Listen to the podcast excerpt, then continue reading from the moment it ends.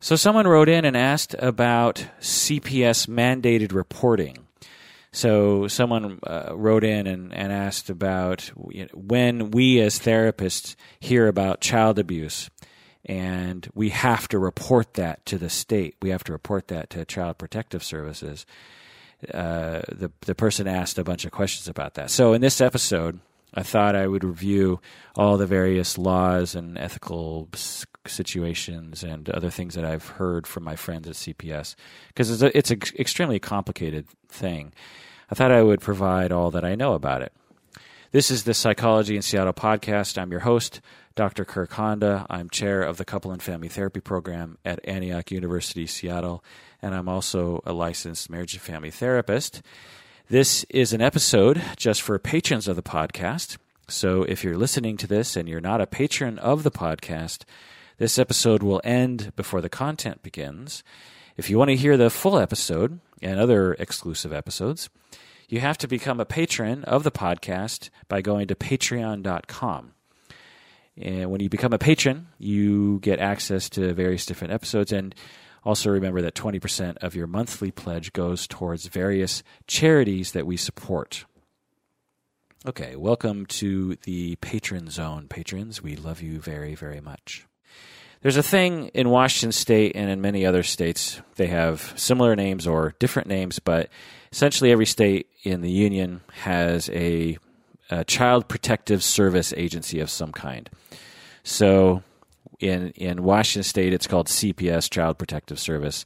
It's a part of D S H S, which is Department of Social and Health Services, and they are a bunch of state employees that are social workers or county employees, anyway, government employees of some kind that are tasked with taking reports from the public, from mandated reporters regarding child abuse. And what they do with that information is they either say, well, it doesn't really deem an investigation, or they follow up with an investigation, and then they might actually start taking legal actions against the abuser. Charges might be filed. The police might get involved. I'm not a lawyer, and I don't work for the state, so I'm only aware of it in as much as I've worked in parallel with them in a, in a number of situations. So this this supervisee is, is saying, you know what, I just heard something from a client recently, and I need to consult about it because I think I might have to call C P S. This is always a, a big deal for therapists. For some therapists, it's such a routine part of their job that it's not a big deal. But for most therapists, it's it's a big deal. For instance, for myself, I haven't had to call C P S in, I don't know, ten years, maybe, maybe longer. It's pretty rare that I run into a situation where I have to do that. But a lot of my supervisees work at local agencies, and there are a lot of opportunities for for C P S calls. And let me get more specific here.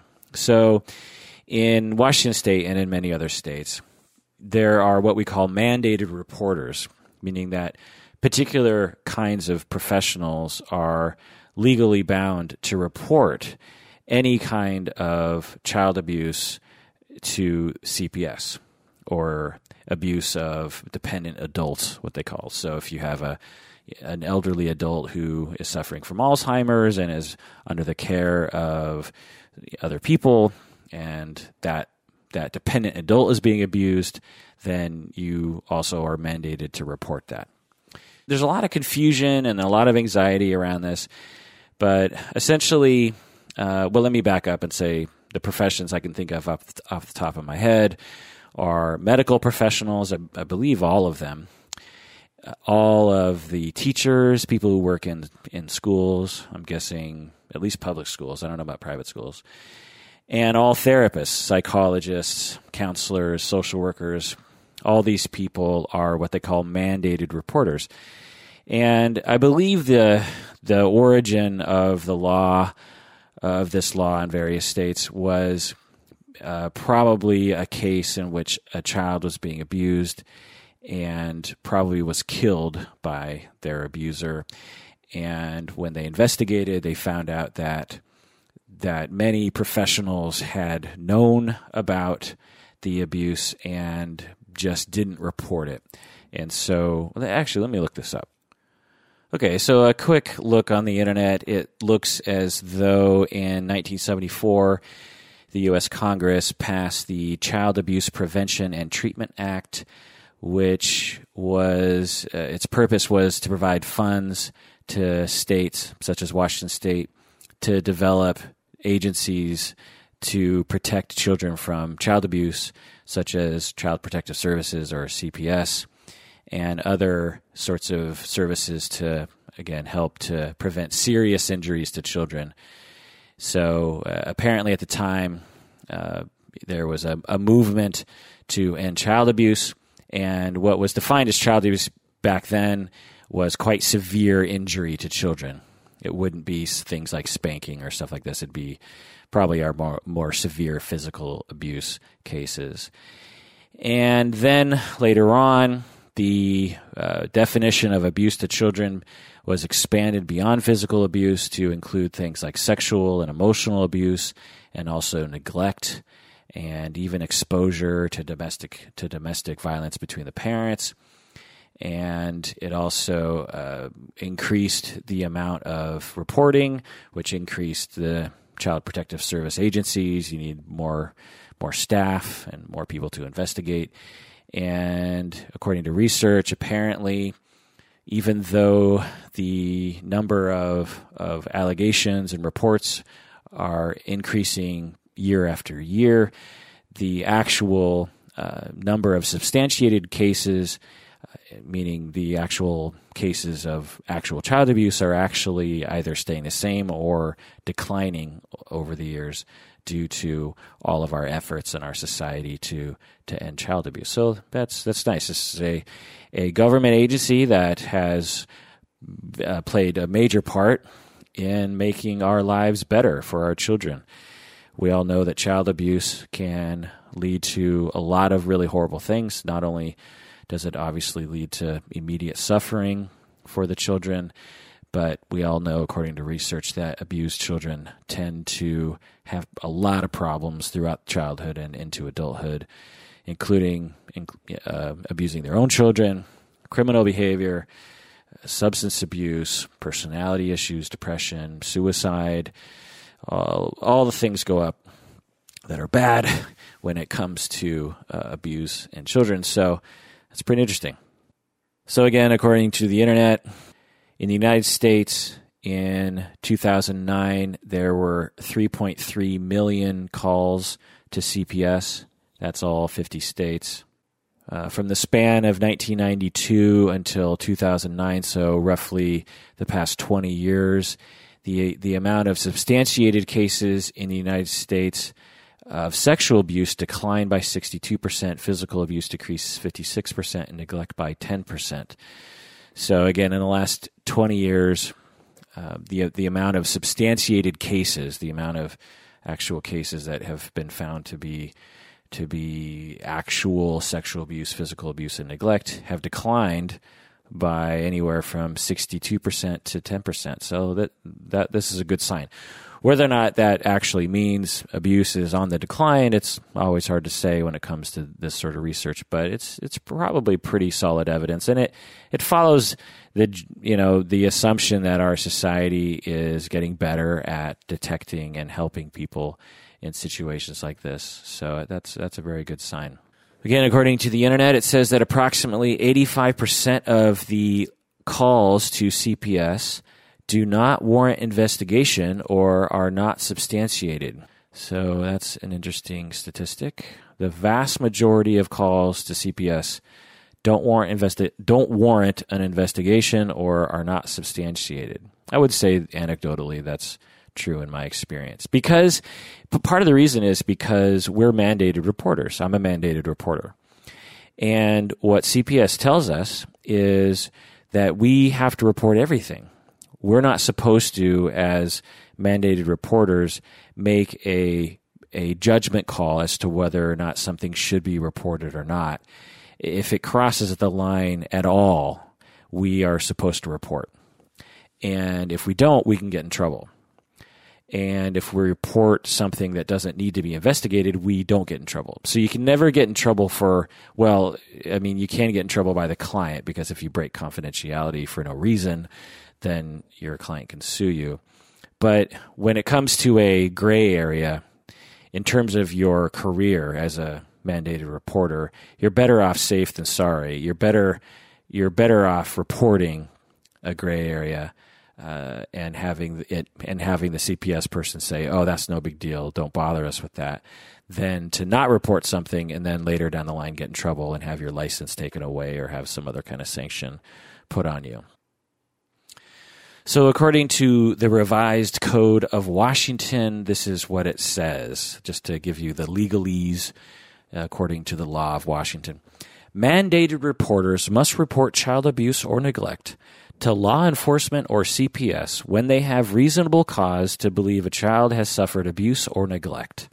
So pretty straightforward. So again, mandated reporters must report child abuse or neglect to, to law enforcement or C P S when they have reasonable cause to believe a child has suffered abuse or neglect. So this is a very broad uh, mandate, you know, uh, you know, what constitutes abuse or neglect. So, it, you know, it's a very, um, so it, again, it causes a lot of reports, and a lot of reports are um, not investigated because, because, you know, say a lot of things are like things that don't get followed up on are, Uh, let me just think of a random example. So let's say me, I'm a therapist. A family comes to me and the child tells me that his father got angry and spanked him.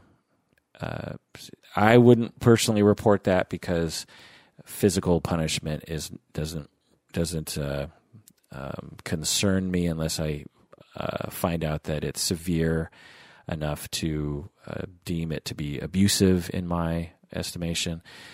But with other therapists and other mandated reporters, they might not want to take that chance, and they might they might report that. And C P S in general doesn't respond to reports like that. If you said, yeah, I was talking to Johnny, and Johnny said that his dad spanked him, Uh, should I report this to you? And C P S would say, no, it's doesn't, you know, was there a mark? Did, did the child indicate that any kind of, uh, you know, physical harm happened to him? You know, did he bleed from it? Could he, was he injured? Uh, and you would say, no, there was no indication of that. Then C P S wouldn't follow through. I don't know if that's a very good example, but, and incidentally, uh, different ethical codes comment on on mandated reporting uh, responsibilities. So not only do we have a law in the state that mandates us to do this, to make report to make reports, but also our ethical codes that are given to us by our professional organizations also comment on it sometimes. And since I am trained in psychology and in marriage and family therapy, I follow the A P A ethical codes as well as the American Association of Marriage and Family Therapy codes. And the A P A, or the American Psychological Association ethical codes, state that I do not have to report when I hear things when I'm off duty. So last time I checked the A P A ethical codes, it indicated that if I'm off duty, meaning I'm just like at a party or something, and I hear about uh, child sexual abuse or child physical abuse, I don't have to report that because I'm not I'm not on duty. I'm not I'm not working as a professional in that in that situation, and so I'm not mandated to report. The law doesn't say anything about that. The law doesn't stipulate whether or not I'm on the job or not, as far as I know. And so, uh, so the M F T, the Marriage and Family Therapy codes, don't don't comment on that at all. So it doesn't provide any. Any guidance on that? Another question I get about reporting is, you know, what if someone told me as an adult, they're they're forty-five years old and they tell me that they were sexually abused by someone when they were a child? Well, most people would say, well, of course you don't report that. It happened thirty years ago. But actually, there is no there is no comment on that in the law, as far as I'm aware of. And I am mandated to report accounts of abuse and neglect on children and vulnerable adults to C P S, even if the incidents happened decades earlier. Now, most of the time, C P S is going to say, so, so you're calling me about something that happened thirty years ago? Well, there's no point in following through on this. So, but there's nothing in the there's nothing in the law that says, you know, if it happened this amount of time in the past, then you don't have to report it. It just says you have to report all all let's see, let's go back to the language here. Mandated reporters must report child abuse or neglect to law enforcement or C P S when they have reasonable cause to believe a child has suffered abuse or neglect. So it doesn't say anything about how much how long ago. So it, you know, it's just another interesting thing.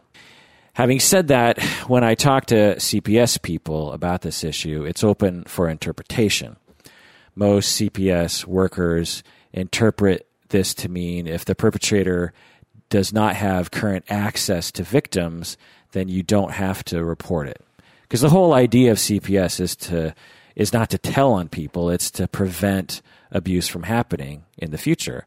And the only way to know who is perpetrating these crimes is to is to have people report. And so if you make a if you hear about something and there, you know, say uh, you know, a client who's fifty years old tells me, yeah, when I was a child, my dad sexually abused me, but now he's dead. Well, he's not going to hurt anyone else, so there's no point in making a report to C P S. And so many clinicians, including myself, will make a judgment call based on that. Because if it did come to light and C P S did find out about it and they came to me and said, why didn't you report it? I'd say, well, because the perpetrator is dead. And C P S would say, oh, okay, well, that makes sense. But some people, to say, stay on the safe side, will just make those reports. Also, another C P S worker once told me that if a victim of child abuse is now an adult, that you don't have to make the report unless you believe that the perpetrator is uh, currently abusing other people, and perhaps C P S would be interested in that information. So again, mo- C P S is mostly concerned, uh, their primary concern is children that are in a situation where they are likely to be abused uh, soon. So C- mandated reporting, even though the law is very open-ended, mainly what C P S is concerned with is, you know, little Johnny, ten years old, tells a therapist, my mommy is hitting me hard with uh, several different Uh, things that she has in her house. Like, she hits me with sticks, and she hits me with with paddles, and she hits me with shoes, and she throws things at me, and and she she cut my arm the other day. C P S is, is interested in those situations because they want to stop those situations from happening. They're not concerned with things that happened years and years ago. And they're mainly concerned with what's with what's happening now. And uh, something that I often will talk with families about is, for whatever reason, there's this massive misconception about what C P S does when they find out about abuse. The massive misconception is that if C P S is called and they take action, then they immediately take the children away from the family and they and they never give them back. I can tell you from experience that this is very this is a very rare situation. In fact, I would say that the the initial investigation almost never results in this situation, even if the abuse is quite severe. What C P S is mo- mainly concerned with is ending the abuse. They don't need to take your children away from you. The other thing is, is even if C P S wanted, which they very much do sometimes, want to take children away from their parents, they don't have the authority legally, because to take children away from parents is a, is an extreme act by the state. I mean, to think that the government can come into your house and take your children away from you, this is an extreme act, and the government can only do these things when they have enough evidence and they can show the judge that they have done all the things necessary to try to prevent that. And so it's very rare that that even happens in severe cases. But probably the most important thing to know is that the state doesn't have money to house all these children. And so in my experience, C P S actually doesn't take children away when they should. The perception in the public is that C P S, all they do is come in and take children away. But in reality, in my opinion, they don't take children away enough. They very rarely take children away, and uh, they should be doing it more often. Now, you might know some famous cases in which C P S was abusive or power hungry or took, you know, bad actions. And I, that certainly can be the case. It's similar to police officers. If you film enough police officers doing their job, you're going to come across some bad apples or some bad decisions. And C P S is no different than that. But in general, C P S workers are, are very able and are very wise. And when they hear situations of abuse, they they think very carefully about it, and they think very carefully about what to do. And in general, they want to keep the children with the parents. And what they do actually, what the, what they've hired me to do at times, is to go into the home and help the parents parent better. The the assumption is that when a parent is using abuse, it's because they don't know what else to do. They're trying to discipline their children in a responsible way, but they're losing control, or they don't have options, or they weren't, they didn't learn how to parent children effectively. And so professionals such as myself can, if if they get help from us, then they don't need to use that form of punishment anymore because they have other effective parenting skills at their disposal. So so that's the reality of the situation that so many people don't realize. And when they don't realize that, they won't call C P S because a neighbor worries, well, if I call C P S, they're just going to take his children away, and I don't want that to happen to him. When in reality, if they called C P S, they wouldn't do that. They would actually send a therapist, in all likelihood, like me, to the home and actually help the parents. Also, another question I often get about C P S reporting is that we are mandated to report accounts of abuse and neglect, even if they don't involve our clients. So if Johnny tells me about his friend Timmy who got abused, I have to report that. So any any inform any information I know about abuse and neglect, I have to report. Another question that I sometimes get is, well, I don't know the name of the abuser, and I don't know the name of the victim. I don't know when it happened. I, I know almost no information. Well, we still have to report what we know. We still have to call C P S and say, look, this is what I heard and this is what I know. And along these lines, C P S will sometimes pressure mandated reporters to investigate, to gather information, to make it easier for C P S to investigate. But it's actually not true. We we are under no obligation to to actively gather information for C P S. That's the state's job. They need to investigate it. So what I tell my supervisees is, whatever you hear from your clients or whomever is, is telling you this sort of stuff, then that's what you report. But you don't actively seek more information unless it's pertinent to the treatment. But if a clinician wants to investigate, that's okay. But but what I tell clinicians is it's not your job to investigate. You're a therapist. You're there to provide treatment. You're not there to investigate crimes.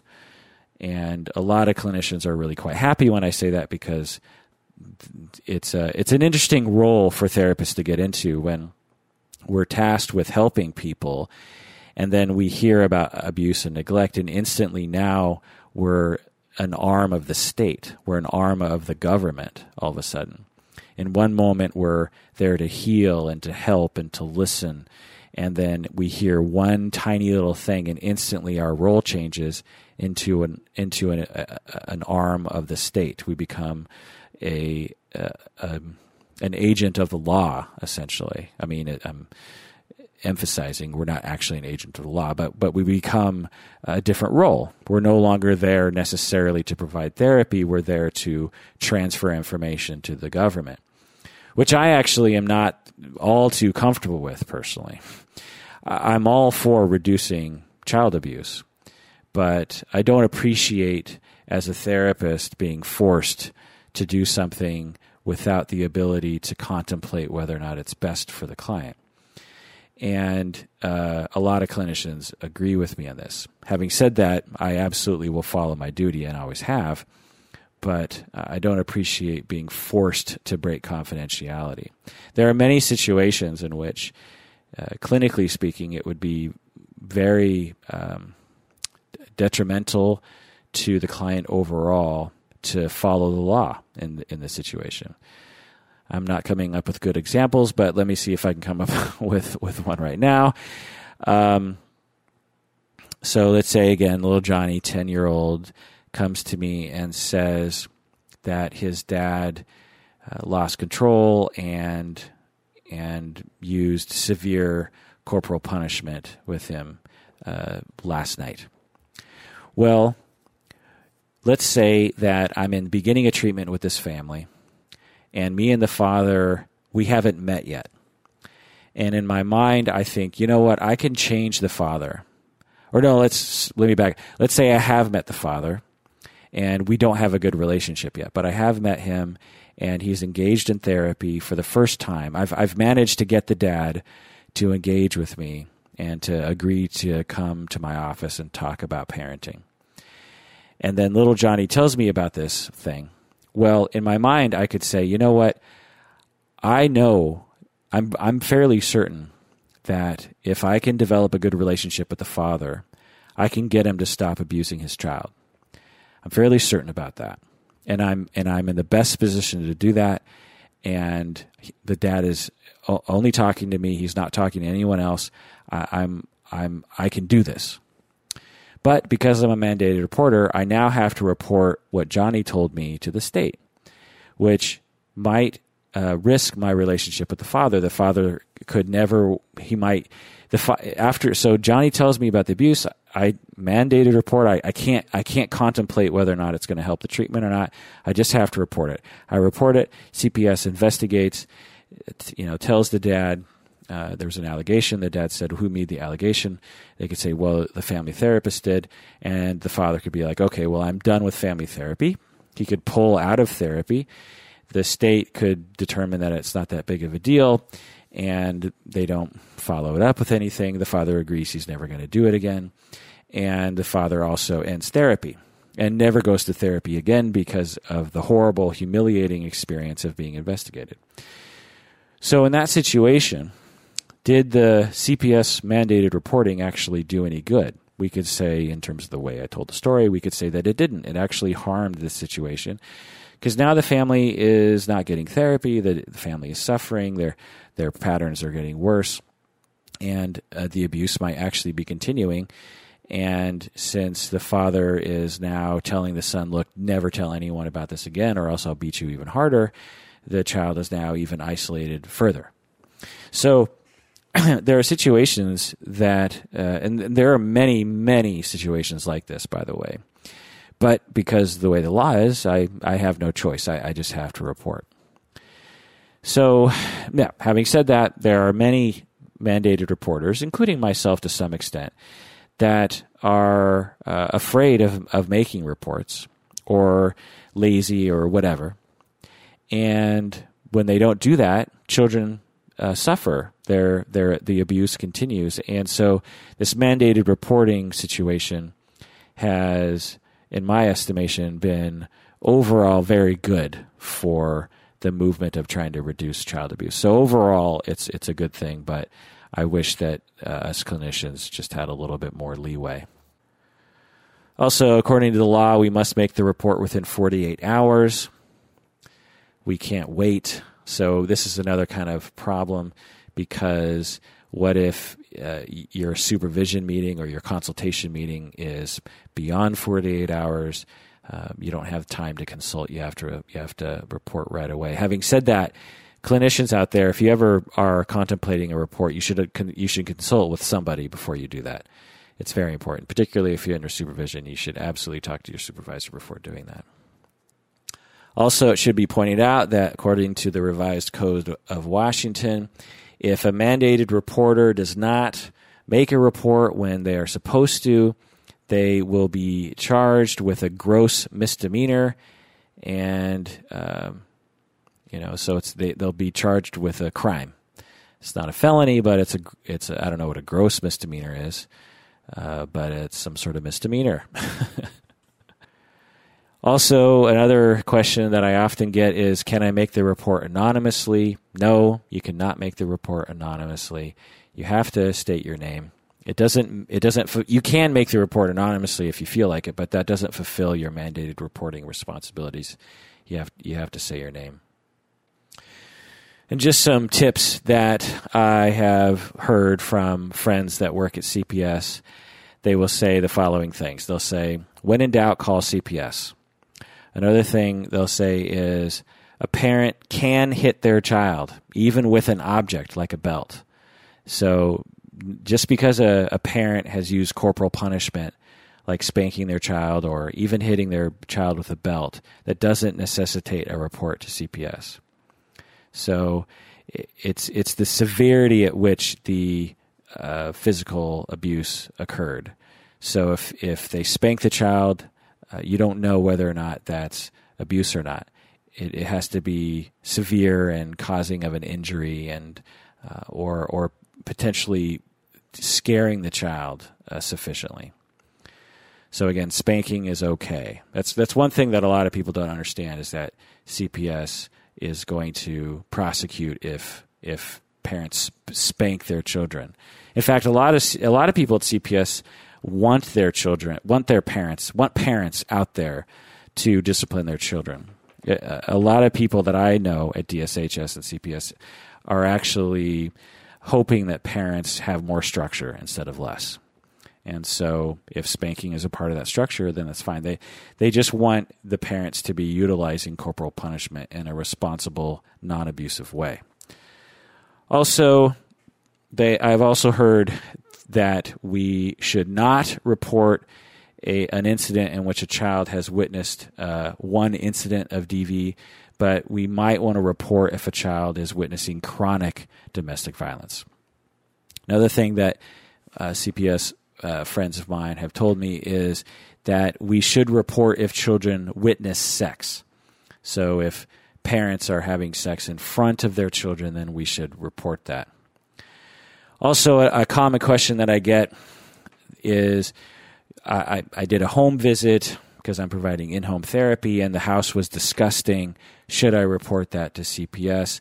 And the answer is no. Just because a house is, is gross or dirty or something, that that doesn't necessitate, necessitate a C P S call.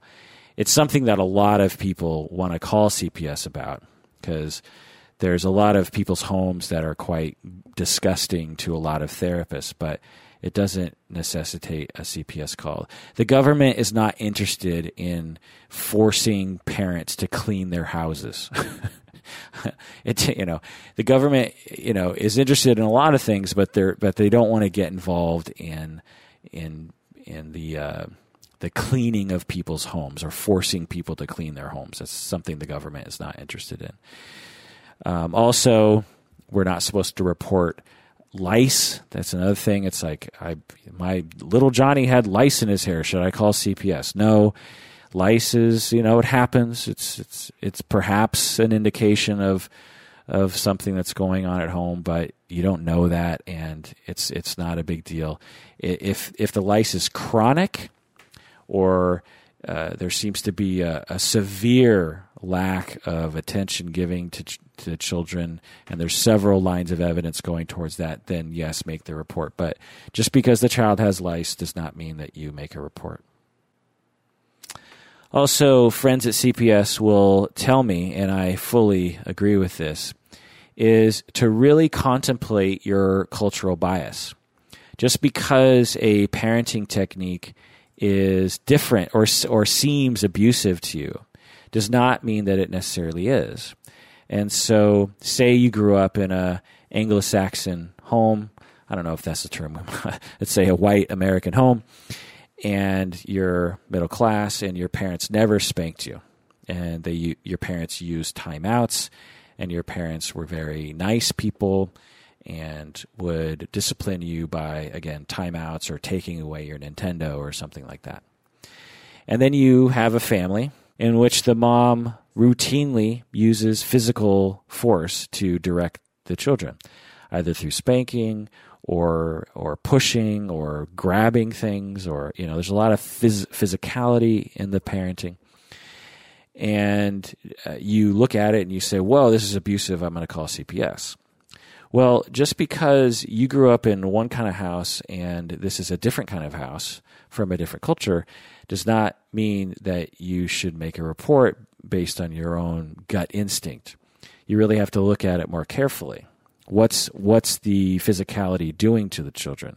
Is it actually abusive? And the, again, the, the markers that I use is is really a clinical marker in that, you know, it, if parents use physical uh, punishment or physicality in their parenting and the child receives it well or is neutral about it, then that, in my book, isn't abuse.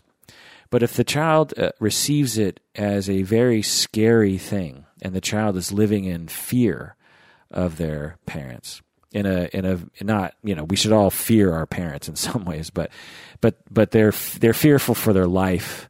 They're fearful of being injured. They're feel, fearful of of some kind of major injury.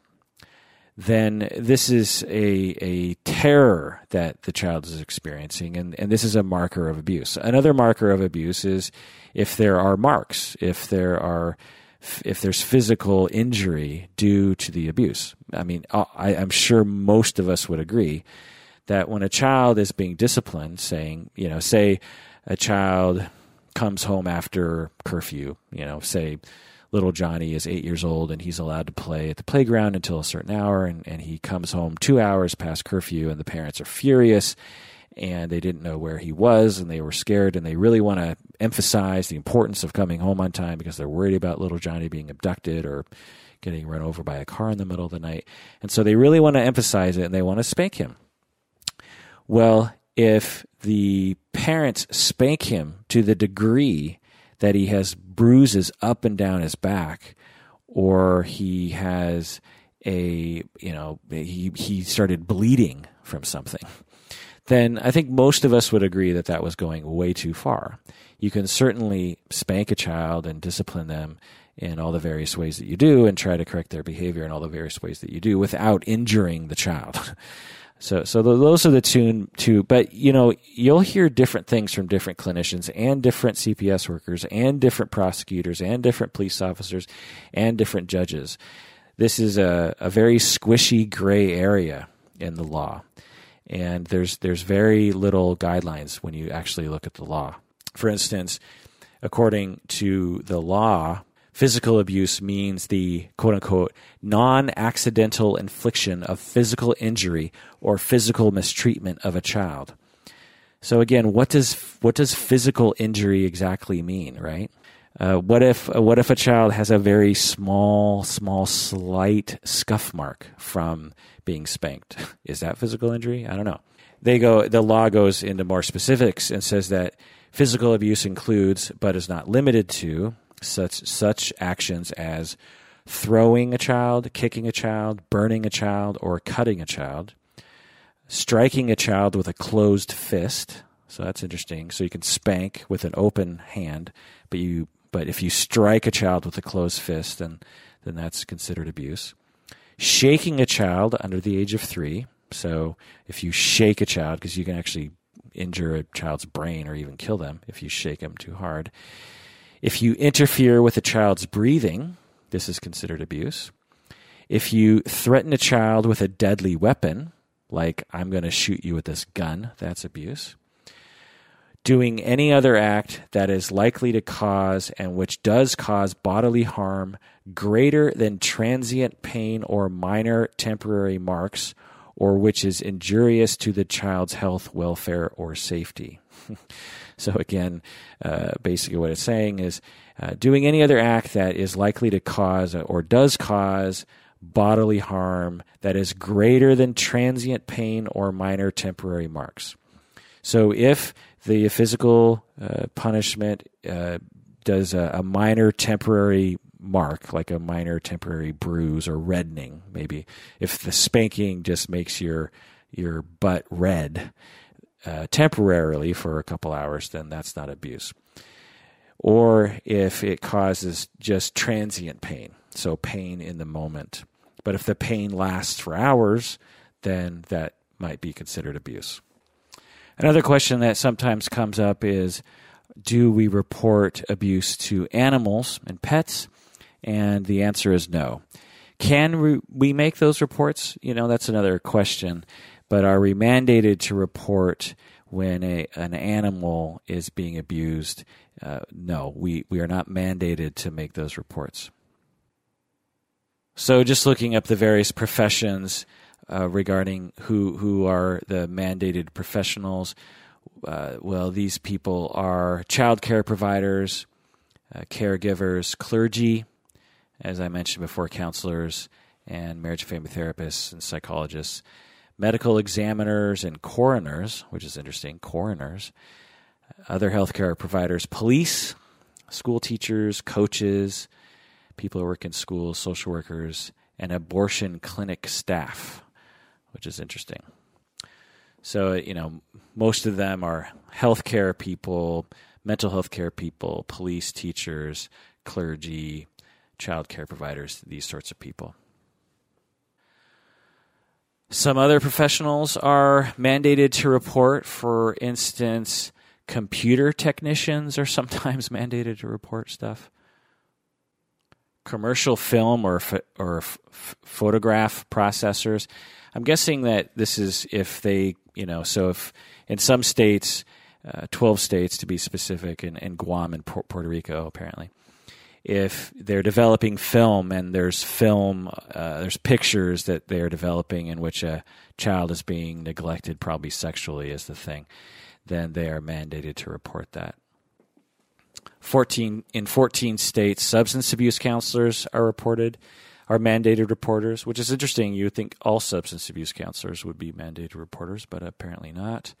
Only seven states and the District of Columbia include domestic violence workers on the list of mandated reporters, which is interesting. Again, you would think all domestic violence reporters would be the same as therapists, but apparently not. According to what I'm reading here, not every state requires that the reporter provide their name. Uh, Washington is one of the states that uh, I think you're supposed to provide your name. So this is interesting. According to this report here, it says that no one shall be required in, in Washington state, no one shall be required to report when he or she obtains the information solely as a result of privileged communication. And I think this is saying that clergy and optometrists, for some reason, reason, and psychologists do not have to adhere to this mandated reporting law because they're they're hearing it as a result of if they're hearing if they're learning this information in a privileged relationship, meaning a relationship in which they have privilege of, of confidentiality, then they don't have to report it. That's interesting. I don't think I ever knew this before. It also says, the department shall make reasonable efforts to learn the name, address, and telephone number of the reporter. But it doesn't say if we have to provide it. But I've been told by C P S that we have to provide it. Uh, I, th- I think the reason why mandated reporters have to, have to provide it is if it comes back around that we knew about it, and they ask us, did you make a report? And we said yes. And they say, well, prove it. And we say, well, I made an anonymous report. Then that's not proof that you made the report. So I, I think that's why.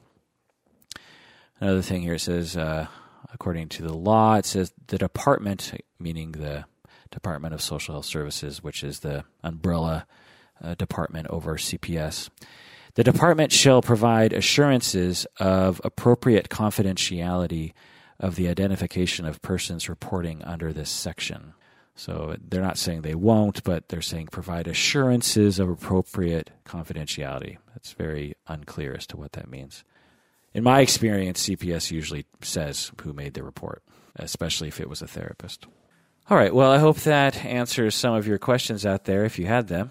I think it's a fascinating area, and it's an area in which I, as a supervisor, field many, many questions. And since I, it's not my it's not my area of expertise to know all the ins and outs of these laws, it's actually quite a boggling area to me at times. And when I enter a sticky situation, I'll consult with, with experts in this area. But as a supervisor, I need to know more than the average therapist, and I just told you information that I either had quickly available to me or that was off the top of my head. So if I'm wrong about any, any of it, let me know. And if you have questions, let me know. Well, that does it for another episode of Psychology in Seattle.